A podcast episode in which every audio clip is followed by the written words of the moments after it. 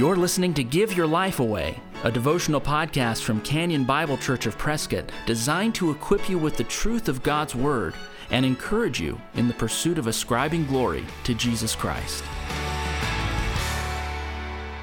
Welcome back to the Give Your Life Away podcast. This year, our church, Canyon Bible Church of Prescott, is going through uh, the Old Testament prophets. We're starting in Isaiah, ending in Malachi.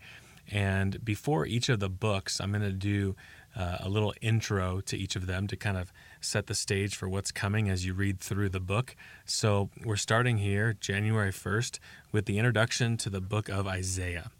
Now, the book of Isaiah was written between 750 and 700 BC, so about 700 or so years before Christ. God sent the prophet Isaiah to the nation of Judah.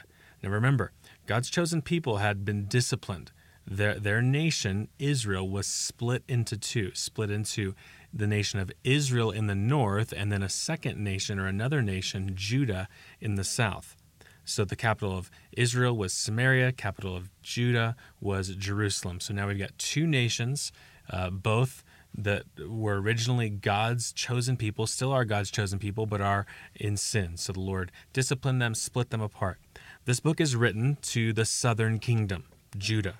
Isaiah is. So Isaiah is written to Judah, the southern kingdom, and God repeatedly rebukes Judah. He also rebukes Israel in this book.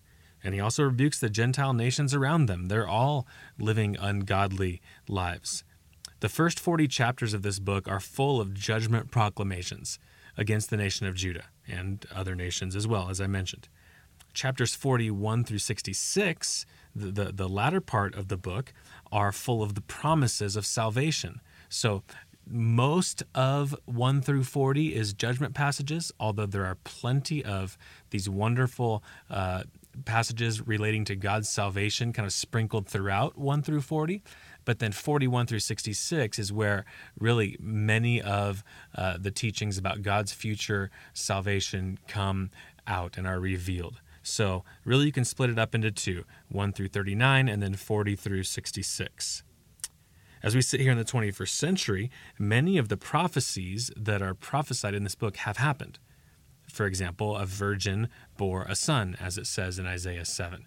There was a child born to be the Savior, Isaiah 9. There are many prophecies that are already fulfilled, and there are many prophecies that are yet to be fulfilled. And some, as is the nature of biblical prophecy, uh, some prophecies you will read and you think, well, that was kind of fulfilled when Jesus came, but we're still waiting for the final fulfillment of that prophecy. So some of these prophecies that you'll read in Isaiah have been fulfilled, some are partially fulfilled, and some aren't fulfilled at all. So that's kind of where we sit today in the 21st century. Now, here's how I would encourage you to read this book. And some of these things that I share will be true for the other books of the prophets as well. But here's how I'd encourage you to read through Isaiah. First, know the setting. Now, I've described it to you already, but in a sentence, God is pronouncing judgment and a message of salvation to Judah. There's kind of the summary of the book.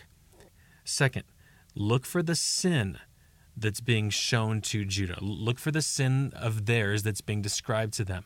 Look at how the Lord rebukes them and calls them out. Look for that. And then take that sin of Judah, or sometimes of Israel, or sometimes of the wicked nations, take that sin and trace it back to your heart.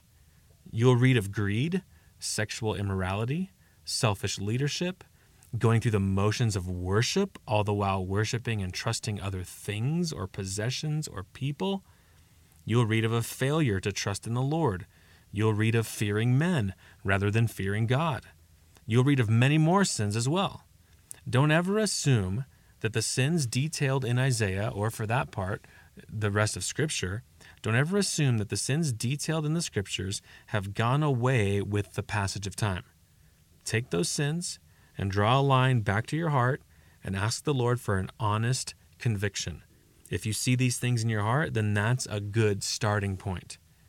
Third, after seeing the sins detailed in this book, and even in your own heart, look for the promises of salvation that are sprinkled throughout the first 40 chapters.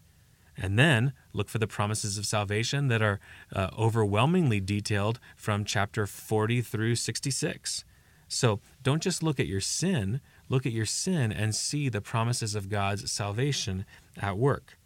Right off the bat in chapter 1, God rebukes the nation. But in chapter 118, he offers to take their sins away. So look for God's gracious character in these, offers, in these offers of salvation. If you're a highlighter or one who marks your Bible, you might consider marking the sins of the nation in one color and then the wonderful offers of salvation in another color, just to kind of distinguish those and to kind of let your eyes easily fall on those later on when you read your Bible through again. Now, the fourth and final piece of advice I'd give to you in reading this book and others to come is to go where the Spirit leads you. Go where the Lord leads you in His Word. Now, sometimes in the book of Isaiah or in other books, there can be a sort of fatigue when themes are repeated. You might find yourself saying something like, Here we go again, another passage about judgment. I'm exhorting you not to do that for two reasons. First, the Spirit wrote every single word of Scripture, and He repeated it for a reason. He's trying to communicate something to us, His people. Second, if it's repeated, it's all the more reason to take it to heart. The worst thing that we can do would be to gloss over something because it's repeated. This response would be the exact opposite of what the Spirit would intend for us. So, go where the passage leads you. If you do that, you're going to where the Spirit is leading you, to where God Himself is leading you. If you spend seven days in a row in judgment passages, then meditate on God's judgment for seven days in a row it'll make you appreciate the pronouncement of salvation that you read about on the eighth day. So go where the Spirit leads you in His Word. My hope is that at the end of this study in Isaiah, that you've understood more clearly the sin that still lies in your flesh. I also pray that you'd understand the wonder of God's salvation all the more clearly, and that you'd come away seeing that God's salvation is stronger than your sin. Or as Isaiah 9 says, the light is stronger than the darkness. Those who dwelt in darkness have seen a great light. If you've been encouraged by the Give Your Life Away podcast, please share it with a friend. And if you'd like to get in touch with us, you'll find us online at canyonprescott.org. Thanks for listening. Join us next time for Give Your Life Away.